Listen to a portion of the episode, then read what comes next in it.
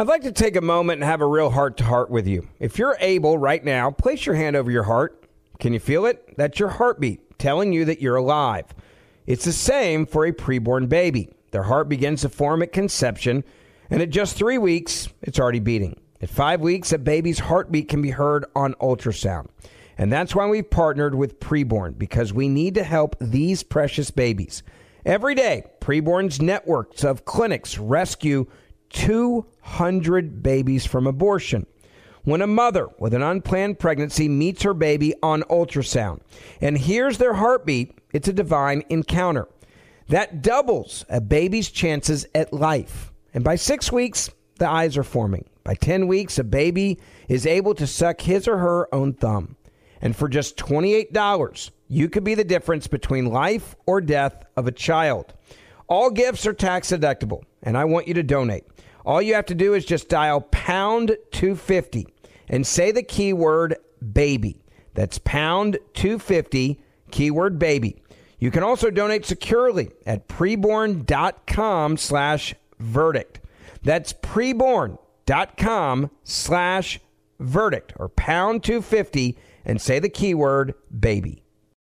I'm Saleha Mohsin, and I've covered economic policy for years and reported on how it impacts people across the United States. In 2016, I saw how voters were leaning towards Trump and how so many Americans felt misunderstood by Washington. So I started the Big Take DC. We dig into how money, politics, and power shape government and the consequences for voters. With new episodes every Thursday, you can listen to the Big Take DC on the iHeartRadio app, Apple Podcasts, or wherever you get your podcasts. The Big Take from Bloomberg News brings you what's shaping the world's economies with the smartest and best informed business reporters around the world. We cover the stories behind what's moving money and markets and help you understand what's happening, what it means, and why it matters every afternoon. I'm Sarah Holder. I'm Saleha Mohsin. And I'm David Gura. Listen to the big take on the iHeartRadio app, Apple Podcasts, or wherever you get your podcasts. If you love sports and true crime, then there's a new podcast from executive producer Dan Patrick and hosted by me, Jay Harris, that you won't want to miss. Playing Dirty Sports Scandals. Each week, I'm squeezing the juiciest details from some of the biggest sports scandals ever. I'm talking Marcus Dixon, Olympic gymnastics, Cain Velasquez, salacious Super Bowl level scandals. Join me on the dark side of sports by listening to Playing Dirty Sports Scandals on the iHeartRadio app, Apple Podcasts, or wherever you get your podcasts. The news cycle always makes it feel like the world is on fire. But sometimes the world is actually on fire, and we have seen riots break out across this country, coast to coast, arson, buildings burning down, all stemming from the killing of George Floyd in Minneapolis. This is now spread out into a much larger movement, much larger action to the point that National Guardsmen, troops, have been called in to help maintain the peace. Very, very overwhelming for a lot of us. Luckily, we will break down the whole story and what it means. This is Verdict with Ted Cruz.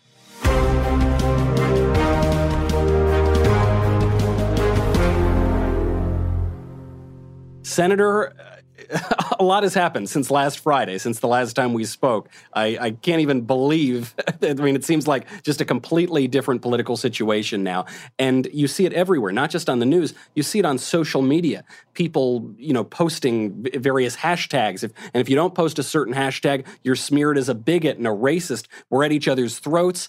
Uh, I mean, literal buildings are on fire. I know you spoke on the Senate floor about this uh, this week.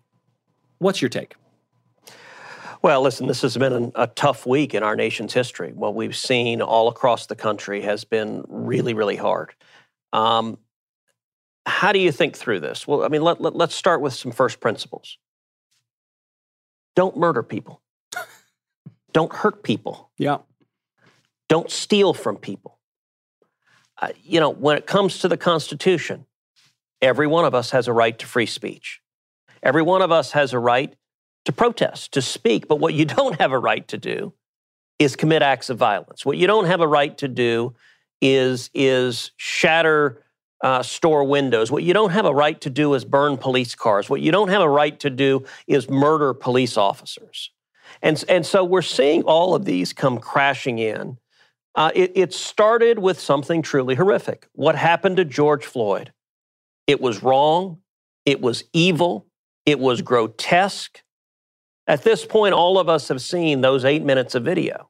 What happened to George Floyd was wrong, and the criminal justice system needs to hold those who violated that, which in that instance was four Minneapolis police officers, one who put his knee on his neck and took Mr. Floyd's life grotesquely, and three others who stood around and didn't stop him. But then we saw the anger, the paroxysms that came out of that, uh, initially manifest in protests. Now, look, protests are perfectly legitimate, they are, are, are quintessentially American. We have the right under the First Amendment to speak out and to speak out for, for, racial equality, to speak out for equal justice under law. The law should apply to everyone fairly, regardless of your skin color. And, and, and the protests calling for eh, standing for racial equality were, were, were in the best tradition of America. But then we saw violent criminals then we saw terrorists. Then we saw looters and thieves infiltrate these protests and begin wreaking mayhem, begin destroying communities, begin committing acts of violence. And I got to say, to every one of those violent criminals who slipped into the otherwise peaceful protest and began rioting and committing acts of terror, what they did was not only wrong and criminal, it was bigoted. Because what they did is they tried to corrupt a legitimate expression of free speech and, and, and a laudable goal, a goal this nation was built on. The proposition that all of us are created equal, they tried to corrupt it and, and it was wrong. And, and, and, and I got to say, watching our country burn this past week, it, it, has been horrifying. Well, it, it, has been, and it's got to stop. Senator, you, I'm actually struck by the simplicity of your observation because it's something that we're, we actually haven't gotten from the mainstream media. We haven't gotten from a lot of politicians, which is let's go back to first principles. It's wrong to murder, it's wrong to steal. It's wrong to commit violence against innocent people. It's good to voice your uh, own expressions of anger at injustice. It's good for justice to be served. Still wrong to steal, still wrong to murder. I was watching CNN. That's a statement that I rarely utter, but I was watching CNN, and Chris Cuomo, the brother of the Democratic governor of New York, Chris Cuomo, came out and explicitly defended violent protest, which also known as riots, also known as domestic terrorism. I mean, he said, actually, show me where it says that protests have to be polite and peaceful. Could you show him where it says that, Senator? Well, there is this little thing called the United States Constitution oh, yeah. and the Bill right. of Rights. The, uh-huh. the, the First Amendment protects the right of the people to peaceably assemble. It's right Actually, there. peaceably to assemble. Peaceably is right in there. so there's a difference. You can stand up and protest. And by the way, some of the most effective protests in the world have been peaceable, nonviolent protests. I, I want to touch on Antifa, and I think you've actually honed in here on what lies at the heart of this. It's not just Chris Cuomo going out and saying protests should be violent. It's that Keith Ellison, the Attorney General of Minnesota, held up a photo smiling with a book called the Antifa Handbook, smiling in photos yep. with, with people in Antifa. Antifa stands for anti fascist. Uh, they don't behave like anti fascists. I mean, I, I, they do in the sense that they behave like radical communists and anarchists. When you march in and violently assault people, you are being fa. You're not anti-fa, you're fa. You, have gone full fa here. And, uh, you know, I think uh, the president this week said that he wants to classify them as a terrorist organization. And a very, very basic definition of terrorism, they're using violence against civilians to achieve political ends. It's as simple as it gets. It seems pretty clear. What what is the role of Antifa here, and what what does it say about the state of our country that you've got hmm. elected officials voicing support for them? Well, listen, I, for two years, I've been calling on the Trump administration to designate Antifa as a, a, domestic terrorist organization. I introduced a resolution last year in the Senate calling on Antifa to be designated because they go in and they commit violent assaults, they commit violent attacks, and these typically are, are young anarchists. They're often rich white college kids right. who, who wear masks and and uh, look, y- you know, th- they're sitting there with their thousand dollar iPhones, saying capitalism is evil. Let's burn it all to the ground. And interestingly enough, they're not burning their dorm room to the ground. No, no, no, no, no. no. That, no, no. That, that, that, that would be too much. They're going into the inner city and they're burning to the ground the communities that, that, that people have to live in. And, and it, it is, it's grotesque, it's wrong. And look, Keith Ellison's son is a city council member in Minneapolis. He tweeted out that he stands with Antifa. They're, Antifa. They're literally burning his city to the ground. And these Democratic politicians, and I'll tell you, if anyone behave worse than that, it's Hollywood celebrities. so, so Hollywood celebrities are all engaged in this virtue signaling where they're giving money yep. to bail the rioters out of jail. And, and, and this is literally uh, so. You know, I I engaged with some of these celebrities and asked, hey, hey, wait a second. Uh, you know, Justin Timberlake was like, oh, give money to this fund to bail the rioters out of jail. How about you give money to a fund to rebuild the African American and Hispanic owned small businesses that have been burned to the ground by these violent criminals instead of bailing the criminal out of jail? Right, right. Help the innocent victims and and all right, let, us take another component of it. The words Black Lives Matter. Yeah. This has been, now, this Black has been Lives a contentious Matter, point. Yeah. Uh, it shouldn't be.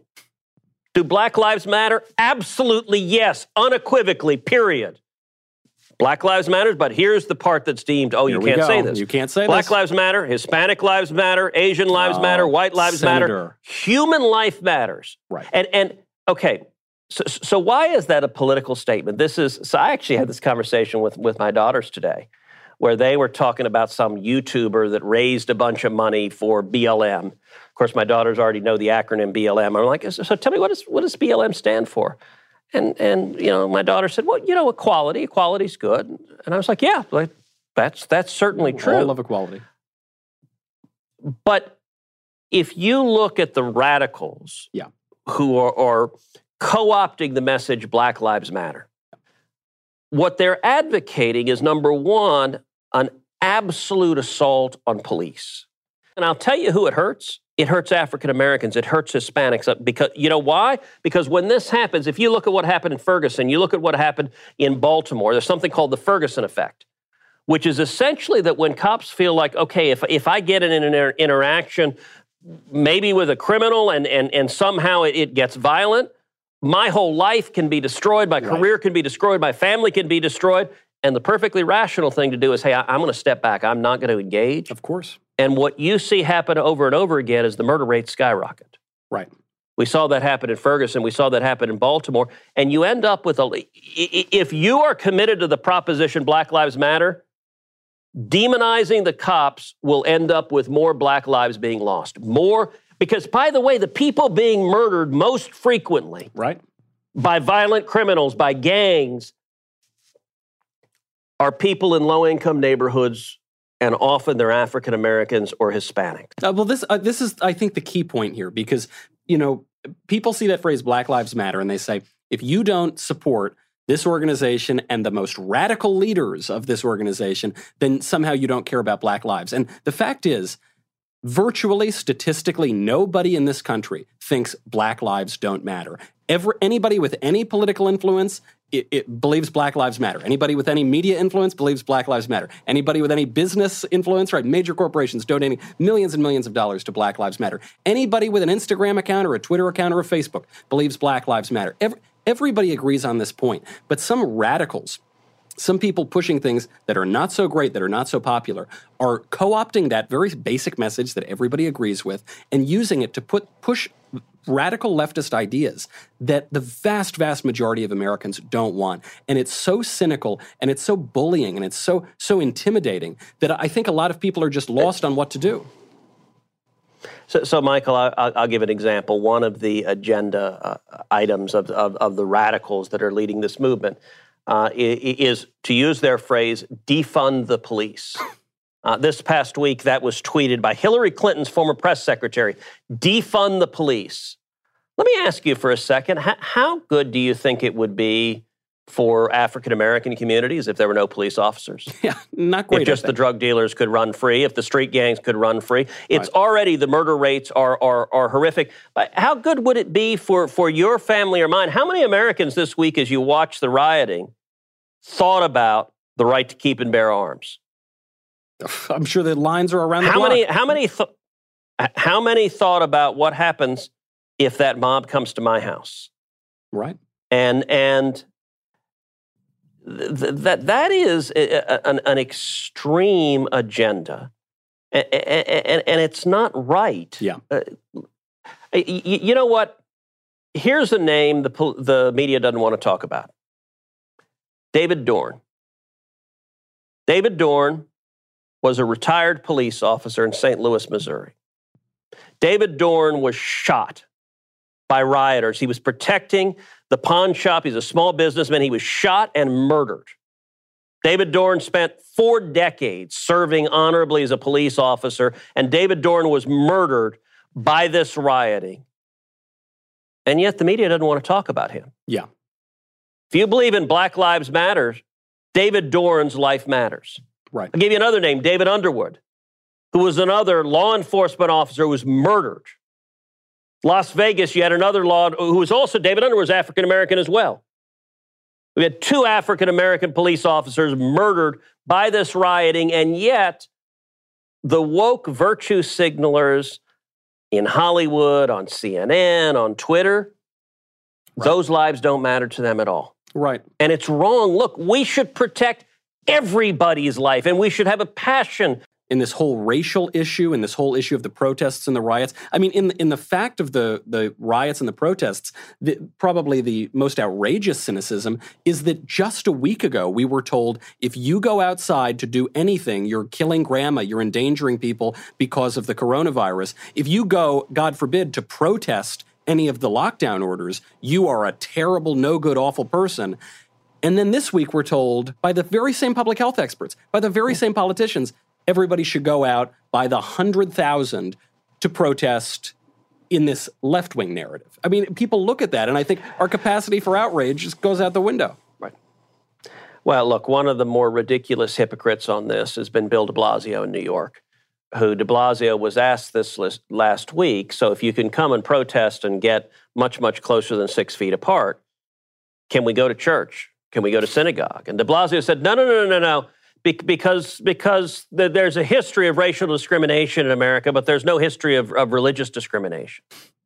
What utter crap, by the way. right, just not true. I mean, you want to talk about millennia right. of, of racial, uh, of racial pers- discrimination, yes, but of, but of religious persecution. Right. I mean, we, we are in a country that was literally founded by people fleeing religious persecution. You, you, you, you look at the pilgrims who arrived here. They arrived to come to a land where they could practice their faith. And by the way, you want to talk about people persecuted for faith. You look at the Jewish community in New York City, who de Blasio has singled out for persecution over and over and over again. I, you know, Jews in World War II, six million Jews were murdered in, in, in, in the Holocaust. To say there's no history of religious discrimination it's absurd. Is a political leftist anti-American narrative yeah. that is nonsense. And, and the hypocrisy of it is, is, is really coming out. Amid all this yep. chaos, 2.5 million jobs added in May the the economy is now. I mean, the the stock market surged when we got this news. Is there a chance that we could see something like a V-shaped recovery? Is there a chance that we could come out of this thing pretty strong? Look, I, I hope so. The job numbers are fantastic. Uh, we're seeing states all across the country reopening. Texas is reopening. And, and let me say, th- this is a powerful sign. Open up the economy now. Let people go back to work. Now, that doesn't mean ignore all of the efforts we're doing. Look, we, we can engage in social distancing, we can continue to be prudent, but open it up. Let people go back to work. Two and a half million new jobs. Now, we've had 40 million people lose their jobs. So, two and a half million. But you know what? It's the first time in a long time we haven't seen job numbers that were several million going down. right. So, right. instead of going down, they're going back up sharply. And I hope we keep seeing it go back up. The 40 million jobs that went away were self inflicted. We did this to stop the pandemic. Now let's let people open up. Let's let them get back to work and, and, and, and get the economy moving again. These job numbers are really encouraging. Uh, and and we need to keep keep moving in that direction. That's great news. And before we get to mailbag, because I, I, do want to hit the mailbag, there is there is one more story on the subject of destruction that I've got to get back to. Obviously, destruction's been in the news a lot, but it's important, I think, to talk about your absolute destruction of Rod Rosenstein's testimony before the Senate when when you were discussing the the gross mishandling of things o- over the past several years at the DOJ could you just tell us a little bit about this? Because I think for those of us who have been gaslit for years and years on this subject of how yep. the uh, how the DOJ was going after Trump, I think it was, it was just so refreshing to see you shed light on what was really happening. What we now know, as more and more information has gotten public, is that the Obama Biden administration politicized the FBI, politicized the Department of Justice, politicized the intelligence community, and targeted them at the Trump campaign, targeted them at Donald Trump directly.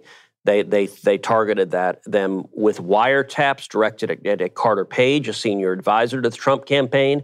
They targeted it with spies sent in wearing wires, confidential informants to the Trump campaign, their opposing campaign. And they went after, in particular, General Michael Flynn, a three star general who'd spent his entire life fighting for this country.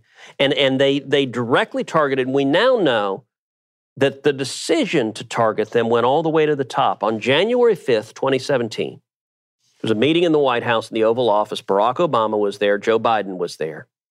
James Comey was there, the head of the FBI, and he reported to the president and to the vice president about their targeting of Michael Flynn, the incoming national security advisor. Sally Yates, who was the acting attorney general, said she didn't know anything about it. So she learned that the FBI was targeting the incoming national security advisor from Barack Obama because the FBI was briefing the president directly.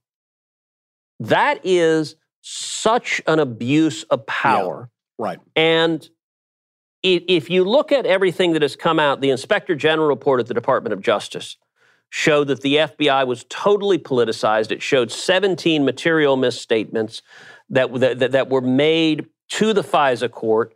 It also showed that, that a senior FBI lawyer fraudulently altered evidence. And so, so and here's what, what, what he did, because it's worth remembering. I mean, it really is, it, it's like out of a bad spy movie. So they're trying to get a warrant to, to, to wiretap Carter Page, and they're trying to renew the warrant. And, and Carter Page is talking to a bunch of Russians. And so, look, if you're talking to a bunch of Russians, that's ordinarily kind of suspicious. Why are you talking to a bunch of Russians? Now, he is a Russia expert, so so but even so, there's a little bit of suspicion there. So the FBI sent an email to the CIA. Said, "Hey, is this guy working for you?" Because if you're working for the CIA on going after the Russians, then you probably ought to be talking to the Russians if you're working for the CIA. CIA sends an email back, "Yep, he's working for us." So CIA says in writing, Carter Page is working for the United States government when he's talking to the Russians.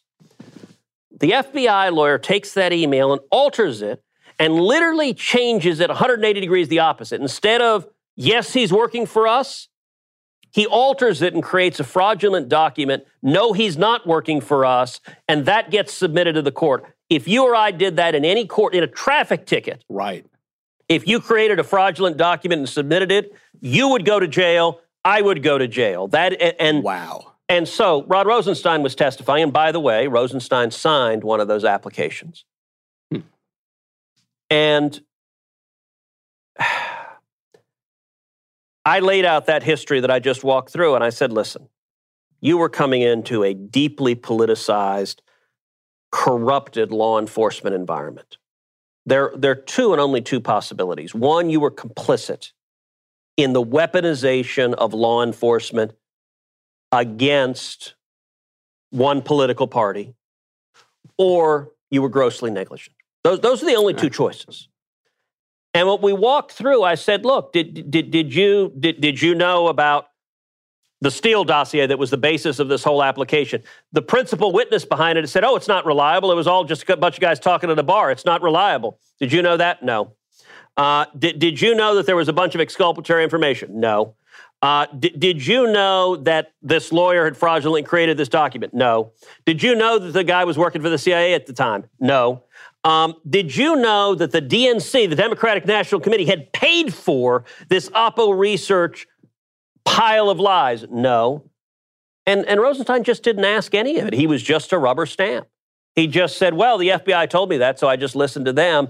And what it raised, now it's interesting. Rosenstein testified. He said if he knew what he knew now, he never would have signed it. Hmm. He would not have approved the wiretap. That now means the next step is to go ask people like James Comey, go ask people like Andrew McCabe, the deputy at, at the FBI, because there were people lying and complicit, and the responsibility, I believe, goes all the way to the top. And I got to say in this hearing, one of the most interesting things, Michael, Senate Democrats so desperately wanted to change the topic. I bet they did. I mean, you could see the, the, the panic. No, no, no, no. Don't ask. They and they just didn't care about law enforcement being abused. And look, I understand why. Joe Biden is their nominee. Yeah. They don't want anything that touches Joe Biden. They want zero fault, and, and they've elevated Obama to sainthood. So so so in their narrative, Obama yeah. could never do anything wrong and and and Biden is is their only hope. Yeah. And and but I got to say, so so I asked this week, yesterday actually at a Senate hearing. I said, look, what would you guys think if Donald Trump did exactly what Obama and Biden did? What would you think if Donald Trump today sent the FBI to wiretap the Joe Biden presidential campaign? Right. What would you think today if Donald Trump sent in FBI spies wearing, wearing wires to the Joe Biden presidential campaign? What would you think today if Donald Trump uh, directed the FBI to, to, to cr- submit fraudulent evidence to a, fed- to a federal court to target the Biden campaign? And by the way, we also know that General Michael Flynn, that his identity was unmasked, was revealed by Joe Biden himself. Personally right. and directly, Joe Biden did that. Uh, that's stunning. And, and I got to say also, so, so one of the things that became public in recent weeks, there's an email from Susan Rice. It's dated January 20th, 2017. Now, Michael, you and I both know what that date is. That is the date Donald Trump was being sworn in. So Susan Rice is the national security advisor. She's on her way out. Now, think about it. Usually, your last day in the office, what are you doing? Uh, you're packing up your desk yeah, to take the photos down, picking up the plant, right. take the photos down. Um, she sends an email to herself. Now, just pause to think for a second. Mm. Your last day in the office, what do you want to do? You send an email to yourself. It, it, it's one of the funniest CYA emails you've ever read. She says, three times that President Obama has directed this investigation into Flynn. And she says three times it's by the book, by the book, by the book, by the book. The only reason you send that is you're sitting there going, oh crap, the new guys are going to come in and they're going to find out about all this. Right. Let me write an email to say we're doing everything by the book. It, the only reason you write that email is indicative of a deeply guilty conscience. Of I think there, I think we need to know who abused the political process. There needs to be accountability, and those who broke the law need to be prosecuted. That's right. It's evidence of a guilty conscience and the cleverness to realize this isn't going to be lo- be looking very good uh, when the new guys get into power. Before we go, I've just got to get to a few mailbag questions here. First one from Margot. Why are you two still socially distancing? Go get a cigar together. Senator, your thoughts? Damn straight. Come to D.C. next week. We'll film. That works for me. All right. uh, John asks, what are the effects this will have on the 2020 election? Do you think this hurts Trump more or Biden? I don't know. Um, I think 2020 is incredibly volatile. Yeah. Uh, I think it depends, number one, on what happens with coronavirus. If, if the numbers suddenly start skyrocketing, uh, that is really bad for America, but that's also probably bad for Trump as well. Uh, number two, what happens with the economy? Um, if if we see massive job losses between now and election days, that's really bad for Trump. If we see with the sort of thing we just saw in these job numbers, the economy coming back, that's really good. And and this this racial divisioning and uh, division and rioting. Um, look, rioting, I think, scares people. Yeah. I think it also it also shows just radical how radical and extreme the Democrats are. Yeah. It, it, it's really unmasked them. Um, that that that I don't think has helped Joe Biden. Um, if if a Democratic presidency means the radicals who want to burn our cities to the ground are put in charge, that ain't good. So, how all of this plays out, I look at this election and I think there's a huge delta. Mm-hmm. Uh, what I hope we will see is I hope we will see uh, the economy coming back, optimism coming back, hope and, and the promise of America. And if that's the case, we could see a really good election. We could see the president reelected by a big margin. We could see uh, the Republican majority in the in the Senate grow, and we could see Republicans taking the House. That's what I hope will happen. That people will look at this craziness of, of Nancy Pelosi and and the extreme radicalized left and say, we don't want any of that. But this is uncharted territory, Yeah. and and and so if if things go really badly, uh, we could end up with a terrible election. Too. Right, un- uncharted territory in many ways.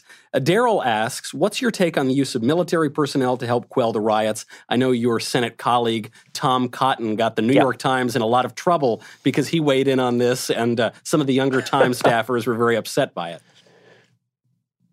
Well, okay. So, so, so let me take two different issues there because they're both worth addressing. The New York Times, y- you, you literally can't write satire about them anymore. they, they, they're so ridiculous and extreme. So Tom Cotton wrote an op-ed uh, in in the Times that said, "Send the troops in." advocated for sending in the military to bring peace to the cities, and and the New York Times began to have an epileptic fit. Like, like, like their, The their, their to describe it. reporters began be, began trembling, and one after the other, they were triggered. And, and they were mad. How dare you publish this view? This view is violence to me. And you've got reporters, you know, you remember the, the old archetype of the tough, grizzled reporter, chain smoking, was going to speak truth to power, was going to uncover whatever's going on. Oh, yeah. You've now got these pansies who are reporters that are just like, Mommy, scary words, scary words, hide me from the scary words. Like, okay, if you disagree with Tom Cotton, all right, buckaroo, here's a crazy idea. Man up and argue why you think he's wrong. That's okay. Write, write your own op-ed. Th- th- Right. That's called free speech. And by the way, listen, I, I actually think Tom, I, I, don't, I don't agree with everything Tom said. I, I mean, you actually look at the substance of it. How do you keep cities safe in terms of how it operates under the law? The first line of defense are our police officers. It's why I'm so vigorous in saying don't undermine our cops. Let, let law enforcement do its job. We've seen a lot of Democratic politicians basically tying police officers' hands behind their back, preventing them from keeping cities safe. And so the first line of uh, uh, uh, line of defense are the police. The second line of defense is the National Guard. And so if the police are overwhelmed, you can call up the National Guard. That provides an additional wave of strength. And the military is available. Look, there is a long tradition of the military in a, in a case of violent insurrection, in a case of, of, of, of rioting coming in. But the, but the military is the third and final step. And, and so um, I think there's some Republican politicians that are showing how tough they are by saying, send in the Marines on day one. Well, look, look, if we need to, yes, we need to do whatever is needed to keep people safe. But, but let's start with not handcuffing the police officers and let them actually protect our communities. And, and, Right. and the military should only be a last resort, I believe. Right. Fair point. Uh, much more. We'll have to leave it there. We'll have to wait until the next episode. But, Senator, if that Stogie invitation is real, I will call the airline right now. I will book a ticket and I will see you in D.C. Together, You and I are going to light some fires. that, that works for me. See you on the East Coast, Senator. I'm Michael Knowles. This is Verdict with Ted Cruz.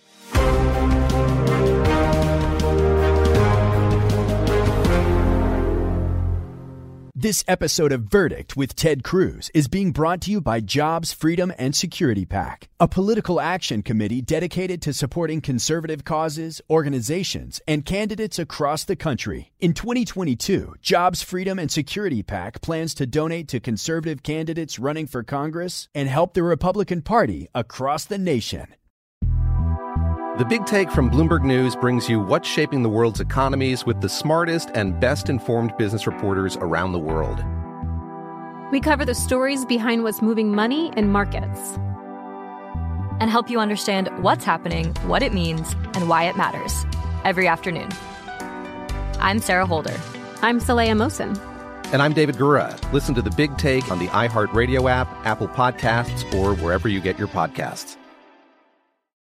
I'm Saleha Mohsin, and I've covered economic policy for years and reported on how it impacts people across the United States.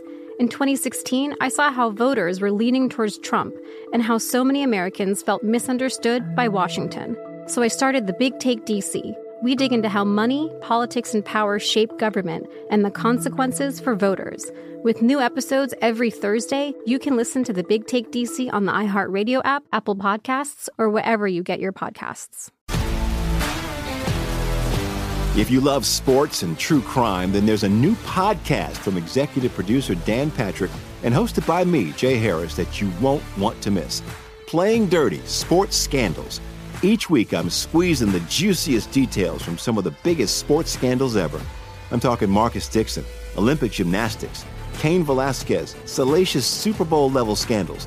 Join me on the dark side of sports by listening to Playing Dirty Sports Scandals on the iHeartRadio app, Apple Podcasts, or wherever you get your podcasts.